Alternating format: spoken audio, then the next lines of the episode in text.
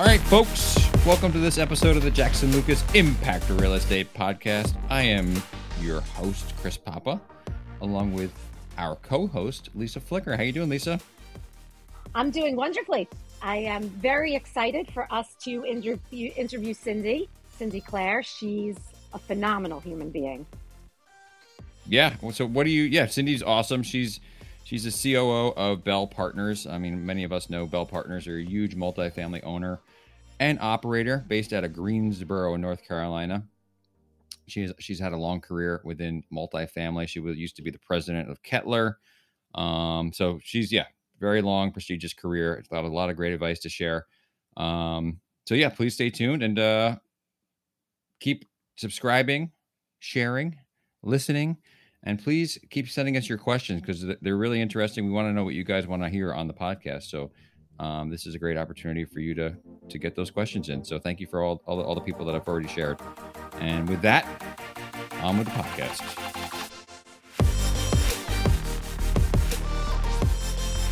Hey Cindy, thanks for joining us today on the podcast. How's uh, how was your or your day so far on Friday, uh, March tenth, twenty twenty three? Uh, my day is great. It's a little busy, but um, I am doing great. Thank you. You're in Greensboro, North Carolina. Um, you said that you were in Denver until yesterday. Well, you were in Denver for a few days and it was cold there. Um, does your job require you to travel a lot? My job does require me to travel a lot. So I'm the chief operating officer for Bell Partners, and we manage properties across the country. And one of my jobs is to make sure that I get out to our markets, meet our teams, see our teams, make sure we're performing. And so I spend a lot of time on the road. I was actually in Denver because we just had one of our regional leadership conferences where we bring in our regional mm-hmm. leader teams and our community managers and maintenance managers for those regions to celebrate accomplishments, do some training, and get ready for 2023. Awesome. Well, congratulations. Yeah, Bell, I mean, obviously is, is a huge you got you your owners too, right? Your owners and operators. We are, we are owners and managers. So about 30% of what we manage is Bell owned through our investment platform and the other 70% is third party managed um, for other. That was one. I, I, w- I just spoke at a uh, at the NAIOP Icon West conference, which is the, the National Association of, of Office and Industrial right. Properties conference, and it's, it's their Western Industrial Conference. And we, uh, I was speaking on a panel, and they were they were asking us like about you know, a lot of today's remote work, and they were kind of like, how do we stay connected to people remotely? And um, I mean, Bell being such a large organization, like th- this is one of your ways of staying connected to folks. Like, what what what are some ways that you stay connected to, or you're managing a, a very large organization with offices all across the country? Like, what are some of the ways that you stay connected to your folks, and like keep so a culture, we, like a company culture, like across the country? So we do have a company culture across the country. We lead with culture. That's it, the most important thing to us because our people are what make the difference, and our people are what make us outperform. And so um, that focus on connection for us is really important. Our brand um, is we, t- we care, we deliver. And that we mean that not only do we care about our clients and our residents, but also our associates. And we deliver great results because we care. And so part of that is how do we make those connections? And those connections are in person is obviously the absolute best. So those conferences are a good way to bring everybody together. But we also do things like um, videos, town halls where it's virtual, where we bring the whole teams together so they can hear what's going on in the company. Mm. Um, it is why I travel so much to get out to markets so I can get to properties, see people in person. Those touch points are critical to what we do. Um, obviously, you can do that in an office where you can just have casual conversation. But if you can't do that, then you have to be um, deliberate about making time to connect with people. So I think you have to use all of the different pieces to do it.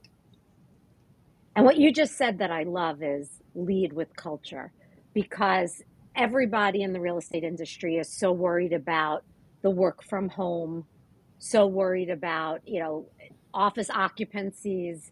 And when you look at like what's happening in the world, it, it is very obviously circular. You have people who are not coming into offices who are kind of just working pro- on a projecty basis, and then they're not having that those conversations in the office, the water cooler, the mentorship, and then that leads to that leads to a culture that just doesn't work and people don't want to come back to the office so i love right. that you say lead with culture because i feel like that's what's going to get people back and that's what's going to bring us closer to our sense of normalcy. What's the work from home policy in your office? So we have a hybrid. i think it, i think that that's a you know again we think you, it's important to be together but we also recognize you need some flexibility. So on a corporate level um, three days in the office two days remote and um, we allow people to pick what those days are. So we haven't we haven't mandated what those days are. But to your point what we want is people to want to be back together. And that's what we see you know these it, we had not had an in-person conference in almost three years. Oh wow. And so um, actually our last conference was um, february of 2020 right before yeah. everything hit in person. And we kept doing conferences. We kept doing them virtually. But this year was the first time back in person. And the, that's what everybody said it's so nice to be back in person we're so glad to be able to see each other. You know not that we haven't seen each other on a screen but it's different. And so finding again making sure you find those touch points is really critical. Oh for sure. It's um we, we have offices all over the country too so it's something we we try very hard to. We have a lot of meetings you know just i mean nothing got worse than like the uh, the Zoom happy hours, but like we have a lot of meetings. You know, it's like that was rock bottom. That was everyone's trying to be happy um, and tell jokes. Uh, but we, yeah, it's, it's super important. That that was like a huge topic. It's our our studies. We have a compensation consulting um, practice where we also track work from home. And we found that, yeah, I mean, it makes sense that people who work in the office and industrial space work in the office more than generally folks in the residential space, which makes sense because, right, you know, if you're telling your tenant, your clients, uh, or your tenants to be in the office, like you got to be in the office too. But everyone's going to be right. in their home anyway, so. Um, right. And plus, people are working on site and all that, all that stuff. Well, so our you're site the C- people never got to go home. You know, let's be essential. honest. Yeah. Our our site teams, even though we did staggered hours and so forth, we still had to have people in the office. We still had to repair things on the property. And so it seems to me that we need to support those teams. Um, and we're looking for ways to be more flexible on site, but it's a people business. And our teams have to be there for our residents, which means that we need to be there for our teams. And did you notice that the a couple of the re- residential owners that I've spoken with have said now there's such a demand for the home office that yes. they, that people are finding that the needs of the tenants are shifting. And there's this fear of like well if we build to what everybody wants today and then everybody goes back to work do they want to pay for the extra space or so I'm, I'm, is that something that you're seeing in your portfolio? Absolutely. But i what i would tell you is i think that um, you are going to see people want a little more space right now. And to your point does it swing back? I, i'm not sure. But they definitely realized that the small apartments when you were in them 24 7 was not great but what we've seen more importantly is more use of the common area space as well, because even if they're working mm. from home, they want to be around people. So I think right. making sure your spaces are flexible, um, and I and that's the thing as a developer. Unfortunately, we are an investment manager. We don't necessarily develop, although we work with clients that develop. Um, but as a developer, the more you can make your space flexible, the better off you're going to be. Because it, you know, I think back to the days when everybody put iPod docking stations in their apartments. And before they opened, Apple changed the docking station and they were out of date. So finding things that you can do that allow flexibility, I think, are really critical.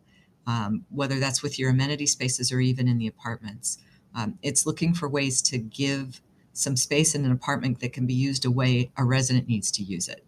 And that may be that it's an extra, you know, alcove or nook and cranny that can be used for an office area, or it could be used for a for something else. And so I think that mm. that uh, I do believe that people are looking for a little more space right now.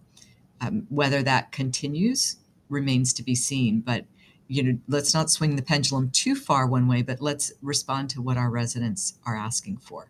We, uh, when my son was born almost 13 years ago, we lived in Brooklyn, New York, and uh, there was it was a newer building, and so we had there was a daycare in the building, which was like amazing. And I think that's going to be one of the things I find from work from home is that folks, I know in, in where I live in the Bay San Francisco Bay Area, a lot of uh, childcare places have closed uh, Yeah. because of COVID. And so you know this whole work from home thing is great because like you know, the, the kids taking care of the kids, you don't have the, the the daycare centers anymore. And so a lot of talk at the conference I was just at was, and when I meet with especially office owners, is you know we got to put day, you know, start putting daycares in these in these offices because Yeah. there, there's a lack of them right now, and, and that's kind of a big reason why people want to work from home. And like actually, some industrial owners I was speaking we were talking about adding like daycares to their industrial properties, which I don't know how that was going to work with a child kind of running out in front of like a forklift, but. Um, Yeah, that might be a problem. Or driving the forklift. That would Or be even scarier. That would be, but that would be kind of that'd be America's Funniest Home Videos. They'd win.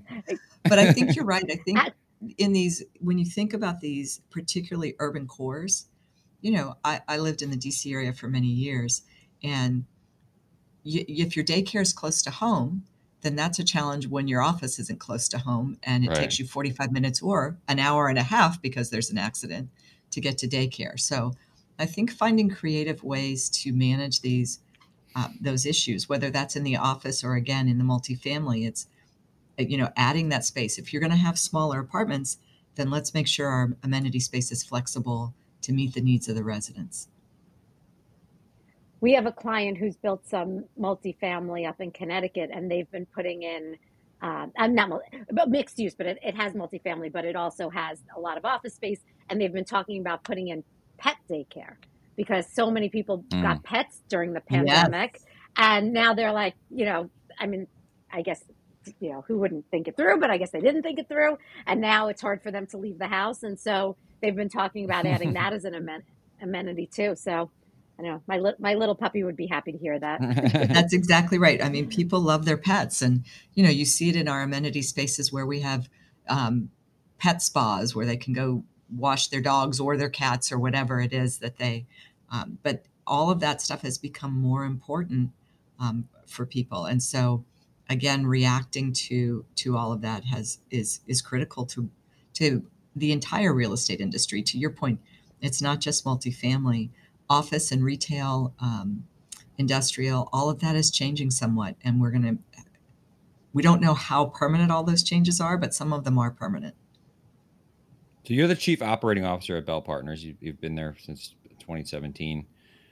We just actually did a placement for a chief operating officer. We do a lot in that world. I- I know, like, there's no one job description for a chief operating officer. What does, what does a chief oper- operating officer do? So for Bell, the chief operating officer oversees all of the operations for the um, company across the country. I also oversee um, human resources, logically, because of about 85% of those employees are my employees. So I'm spending a lot of time on HR anyway. Um, and I also oversee the training division. In addition, I sit on our investment committee and our executive committee. So looking at our investments that we're buying as well as um, the strategic operations of the company. It's a lot of responsibility. And have Congratulations. that's awesome. Thank you. big job. Have you found that in this post-pandemic world, the HR training piece of your role is very different, or you know, are there things that you can point to that you feel like, wow, it, this has been an interesting journey for me? I would say in the? HR world, yeah, the um, you know, I think we've seen it across the board with people and m- more issues, both um, with our residents as well as associates. Um, you know, making sure now that we have uh, more opportunities and that we're advertising. We've always had benefits for mental health and so forth, but making sure people are aware of it. The last couple of years have been hard. They've been hard on our associates, they've been hard on our residents, they've been hard on the population in general. And I think you're seeing that and feeling that um, in the HR side of the world. And so Mhm. looking at those things and what are the benefits that we can offer and to make sure that people are aware of the um, the support that's out there for them i think is really critical on the training side going into 2023 it's been very volatile and so what does that mean and if we think about multifamily in particular we've had a very very strong cycle for the last 10 years and Um, people are like, oh, it's getting really bad. I'm like, well, I'm not sure bad Right. or normal. Right. What we had before wasn't really normal. For those of us that are old and have been around for a long time, we've seen the cycles. And so I think that focus uh, in our group and our training group, it's the focus on the basics, getting back to the fact that you need to treat customers with respect, that you have to um, show them the apartments and sell them on the apartments. Now, you may be doing that virtually, you may be doing it self guided, you may be doing it in person, but getting those basics of the customer service back in place um, and continuing to focus on that. Not that it went away, but there was a lot of noise, particularly around COVID, with how you're going to do things. And so now getting back to making sure that we are using the, the new tools we've created, but focus on that customer experience and making sure that we're meeting the needs of the customer. That's great. And hopefully that's something that where AI doesn't take over eventually, right? You you still need that human touch, whether it's correct remotely or otherwise. So actually, it's interesting. We run this um, human capital um, roundtable for chief human resource officers, chief people officers, and we had a meeting in person two nights ago. And one of the most interesting topics that seemed to kind of resonate with all of the folks across the board was not only the loss of and the need for training, but how the people, especially at the associate analyst level, really lost out in that year or two by not learning through being in an office with somebody Correct. and training with somebody. And so there's there's really this big push around like, well, how do we give the junior folks some training and actually i see this going on in, in high schools as well but how do we give people this training so that we can make up for that year of lost time? So it's i'm sure that that sits on your plate as well. It does and i you know you, your your mention of the ai i look at ai as a supplement. The ai tools should be there to help our teams not to necessarily replace them. So when you mm-hmm. think of you know ai tools we use for lead management that's a huge benefit to my teams because it means that they can focus on the customers in front of them but we're still consistently following up on those customers um, that haven't quite made a decision yet. And to me that's that's a benefit and that's a win for both the in per, the in person and our customer and also for our associates. So but you're right that year gap and getting people trained and um, back in an office. Now again on the site level a lot of them were already there but on a corporate level it it is you know something that we're trying to be more focused about and making sure that we're getting them the tools they need. So there might be some folks listening to this who are you know beginning their careers and be like wow being a chief operating officer sounds pretty cool. How do you how do you become one?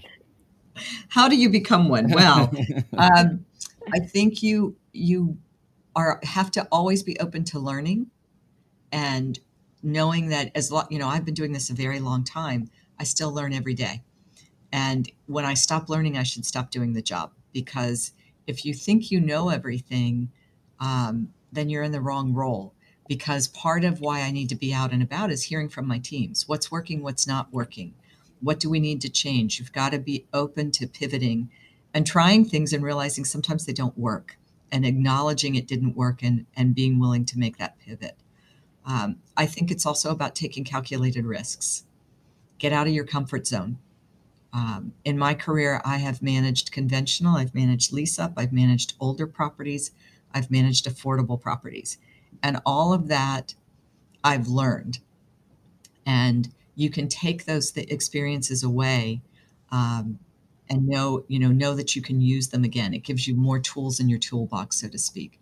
And so I think it's really important as you go through your career, when someone offers you something, you want to make sure you do your due diligence and that you're that you're not jumping around just to jump around, but that it's going to offer you a challenge and an opportunity. And if it feels a little bit uncomfortable, that might be a good thing because it means you're stretching your skills. And so I think that's really important.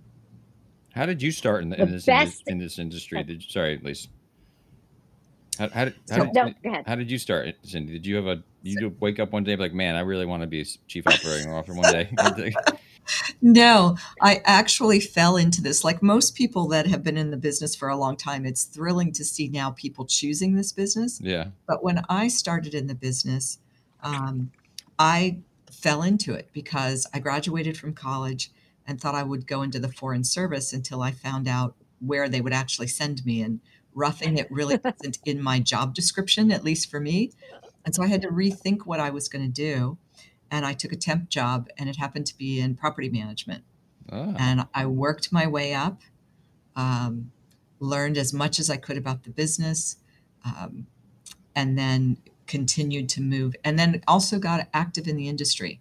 And mhm. it's a great way to learn about the industry, to network, to meet to meet others, um, You mean like joining organizations and stuff? Like, Exactly. I would um, obviously I've been very active in the National Apartment Association. I was active in started out on the local associations. Um, I've also been active in IREM, and I took got my mm, CPM designation because again, opportunity to learn to to look at things differently. I think all of those are important. I'm now an instructor for IREM as well oh, cool. because I want to give back. And so, you know, learning the leg, I, I feel like I use my diplomacy skills every day that I learned in college, but I also have been active on the legislative side. So you get a little bit of that government background um, and knowing what what's happening to our industry and what what can we do to help with that. So all of those pieces, I think, make you better equipped um, to continue to move up. And again, being willing to try new things and to take some calculated risks um, have made a, I think have made a big difference in my career. And I'm sure you've worked very hard yeah, well, there's that there, you know, there's that piece right, of it too. Yes, you do have to work. You have right. to put in the time, you know, and you have to be willing um, to make the time to do, you know, to. You're not going to get. Look, I've been doing this a very long time. I didn't get to be COO overnight. You know, it takes Right. it takes work and it takes progression and learning to be able to do that. So you started on the as a And I, property manager and just just I actually started in an admin role because at the at the time you didn't go from site level into corporate. So I started in an admin role and then worked on site on my own to learn about the sites and then moved into a regional manager role. And then from there, and I was So in a you regional you manager gather you role. you you garnered all the so all the all the folks out there know you've done every job basically. I've done a lot of the jobs, yes. And then I've also made a point of trying to learn what I don't know and to listen. You know, I, one of my best um, experiences was when I started as a regional manager. My most of my managers had been managing property longer than I'd been alive, and so learning from you know I was their boss, but I could learn from them. hmm And so, uh, you know, I my I learned very early on to say, well, let's just try this. Maybe it'll work, and if it doesn't, we can always change it back. And so you learn um, to listen and to be willing to be flexible. And I think that's really important because not everything's going to work. Right. That's awesome. Right. so what's happening? Where? And I d- think be, Go ahead, please. I was going to say, being a lifelong learner, and people always say, you know, the harder I work, the luckier I get. And I feel like that combination, you know, a lot of our listeners are people who are looking to grow their careers. And, you know, a big part of why Chris and I do this is to help give back to those folks so that people who don't know what it takes to become a COO can kind of listen in. And one of the things that I hear you saying, and I think a lot of successful folks say, is it's down to the property level. And I, it always interests me when Chris and I talk to folks who are in real estate, but it's it's almost like they could be selling any widgets. And to me, that is probably one of the keys to your success. If I were to kind of be an outsider looking in, which I guess I am, to say you un, you understand the the product, you understand the asset, you understand the the and and I highly recommend that to all people going into real estate. Starting out at the property level gives you something that you just can't get when you start out at the corporate office. Absolutely. I mean, you understanding what goes on at a property, and you know, um, again, not only the office but the maintenance people. The unsung heroes at our properties are those maintenance teams and the things that they do. If a resident is staying at our property, it's largely because maintenance is taking care of them. Right. And so I think if you uh, look, you can put together a beautiful building, you can do all of those things, it can be in a great location. But the people at the property are going to make a difference. And it's critical that we as the leaders give them the tools and understand what they need to do the job. Because again, I go back to lead with culture. Happy people are more productive people, and that means better performance at our properties.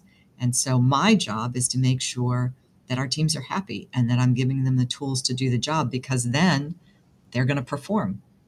And that's what we need. Where do you see Bell going the next couple of years and, and, just multifamily right now? Um, you know, it's kind of a turbulent. So, you know, I think that different the, market. It's a different market. I think you know people are always going to need homes, and they're always going to need good managers. So I think that Bell will continue to do what we've always done: is be very disciplined in our approach, um, grow in the markets that we want to grow in, continue to outperform, and continue to um, learn and grow and pivot based on what you know what the market gives us. And i think that's part of it is you you know if you're not willing to learn and grow with um, the market then you won't be in business. And so i think that's that's the key for our success i believe that i think that the ability to pivot in any role and you know junior or senior mm-hmm. and sometimes it gets harder actually as you get more senior because you're used to like this is a formula for success but that that pivot is very key so I, it doesn't surprise me that you're great at that. yeah, well, thank you. I think it's important. You know, you think about what happened with the pandemic. That's a perfect example of you had to be creative and very quickly because none of us had been through, you know, it's not like my years of experience helped me go through we'd never been through a pandemic. Yeah. And so you had to you had to be willing to try things and when they didn't work try something different. Um, so i think we all learned a lot as difficult as it was i think we learned a lot during that time. Yeah you were on the front lines there. Well you said it was cold earlier in denver. Are you ready for the hot seat? I am ready for the hot seat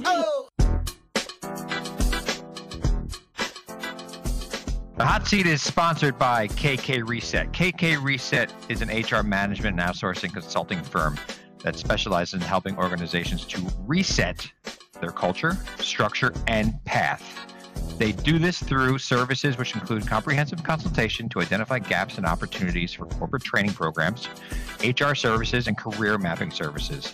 They've collaborated with nonprofit startups and academic organizations to protect them from liabilities, reduce turnover, and preserve their brands. They have also collaborated with a number of my clients on the real estate front who are not large enough to have their own in house HR program. So they outsource it to KK Reset. KK Reset comes in, maybe sits on site a couple days a week, and provides you know everything you need from an HR perspective for your for your firm. So it's a great uh, resource for those shops who just maybe it doesn't make sense for them to have in-house HR function. Um, so please check them out at kkreset.com. K K R E S E T.com. I am ready for the hot seat, I think. we'll see. see. Not many people are. Many have tried and many have failed. Let's see here. I'm sure you do fine though. Do you have a book?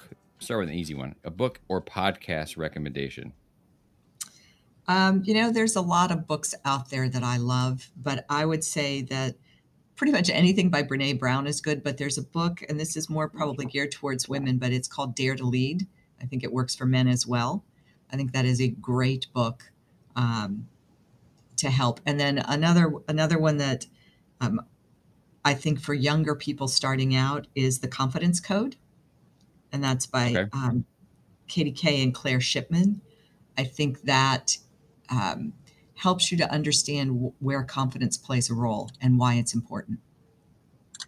Cool. I've, I love. I, I haven't read any of them. I, Sorry. Oh, Dare to Lead is so good. And Brene Brown, my favorite part, I got chills. I actually had it hanging up in my office wall for a while, was the um, I think it was Roosevelt's speech about you know the people in the arena are the people who are able to kind of comment on other people in the arena the mm. ones with the blood and the sweat and the and then they said you know the the even if I go down, I'm going to go down daring greatly. And it just like every time I hear it, I'm probably not doing it justice, but it, it just is such an impactful book. And I think, and speech, and I, I agree with you. I loved it. Chris, yeah. you have to read it. I'm going to send you a copy. Okay. I love reading. Uh, go ahead, Lise. Go number two. So, yeah.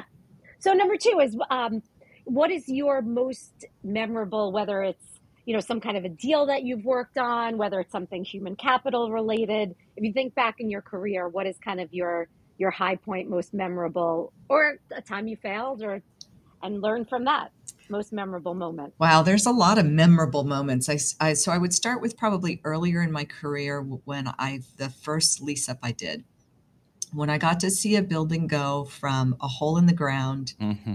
To a thriving com- community, you really get to see beginning to end, soup to nuts, what happens and what goes into that. And so I, you know, I love that piece of it. I, that's probably one of the biggest things I love about our business, besides the people, which is first, which I'll get to in a moment, is the tangible results you can really see an you know a hole in the ground literally become a thriving community and that that is really exciting um, i always love the people piece of it i love to look around and see people that have worked for me that are now in leadership roles or people that are currently working for me that are getting promoted um, nothing makes me happier than to see people succeed and um, reach their goals and so and you know we talk about this a lot at bell growth means different things to different people.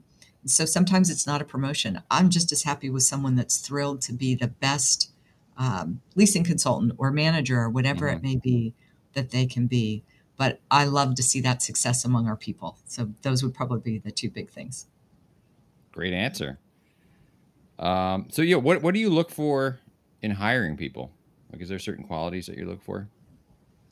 You know, I think when you hire people, um, for me, attitude and that um, wanting to learn are a big piece. You know, we can teach a lot of skills, but we can't teach that motivation and that learning, that wanting to learn and that positive attitude. Um, look, this is a hard business. I tell people all the time you're either going to love it or you're going to hate it.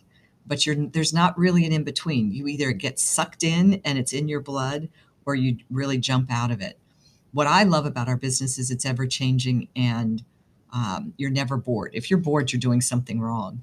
Um, right.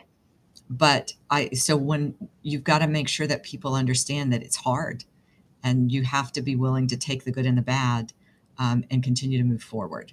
So the skills piece is obviously important and depending on the role, but that attitude um, and that willingness to learn new something new is going to be critical the person that says, Well, I've been doing this for a long time, so I know how to do it, that makes me a little nervous because I've been doing this for a long time and there's a lot of things I don't know how to do because the world has changed. You know, don't right. ask me to go do a TikTok video or that, I, I don't know. I know it's important and I know we have people that can do all of that stuff. So I learn about it enough to know that we need it. But if I'm not willing to listen to those new ideas, then we're not going to grow. So I think that's really critical. Do you have a go-to interview question? Like, do you ask anyone? Like, some people have like. I, this came from one of my our guests here has a go-to interview question of, of tell me a joke, which I think is pretty. it, put, it puts it puts know, people on the spot, and also like, how do you think under pressure, type of thing. You know, are you willing to take a chance? You know, it's really I always try to ask people uh, live questions, like, tell me about your worst resident and how you handled them mm. or you know the toughest employee you dealt with and what you did because i think when you ask people to give you real live experiences you get a real sense of who they are and how they operate right Great and i bet when they give the answer you can feel whether it's passionate or not correct so it's almost like not even what they're saying but how they're saying correct. it can tell you a lot about it so i think that's i think we might incorporate that into our yeah, I like that. I like that. That's great. Yeah. Um, so, last question. Obviously, this is the Impact Real Estate podcast. What have you done in your role in your personal life that you feel proud of and has had an impact? Well, personal life, that's easy. I have a an adult son who is thriving and who's getting married in a couple of months. So, oh, congratulations! Biggest, oh, nice. greatest pride there. How, is, old, how know, old is your son? He is 26. Oh, um, nice. So that would be personal. Professionally, um, you know, I, I would say one of my proudest things is that I was chairman of NAA, and that allowed me to have an impact on the industry as a whole, which I really loved. but I think it's the impact that you make every day. It's not one big thing, it's all the little things. It's the the talking to a team member, um, hearing that something you did has made a difference for them. You know, I was just at our conference and watched all of all of our teams get awards and how much that means to them and just being there in person and how much that means to them. I think those to me are the impacts we make every day that add up to massive impact across um, the industry. And so for me, it's really what's the small thing you can do every day that's gonna that's gonna be a positive to someone. That's a great answer. Well, Cindy, I think you are phenomenal, and I bet that there are a lot of people who are going to reach out to you to come talk to you about your company and you as a person because it sounds like it would be a lot of fun to learn from you and to work with you because you're you just seem incredible. So thank well, you for taking you so the time much. to be with us. Well, thank you. I appreciate it. Thank you for having me on your show.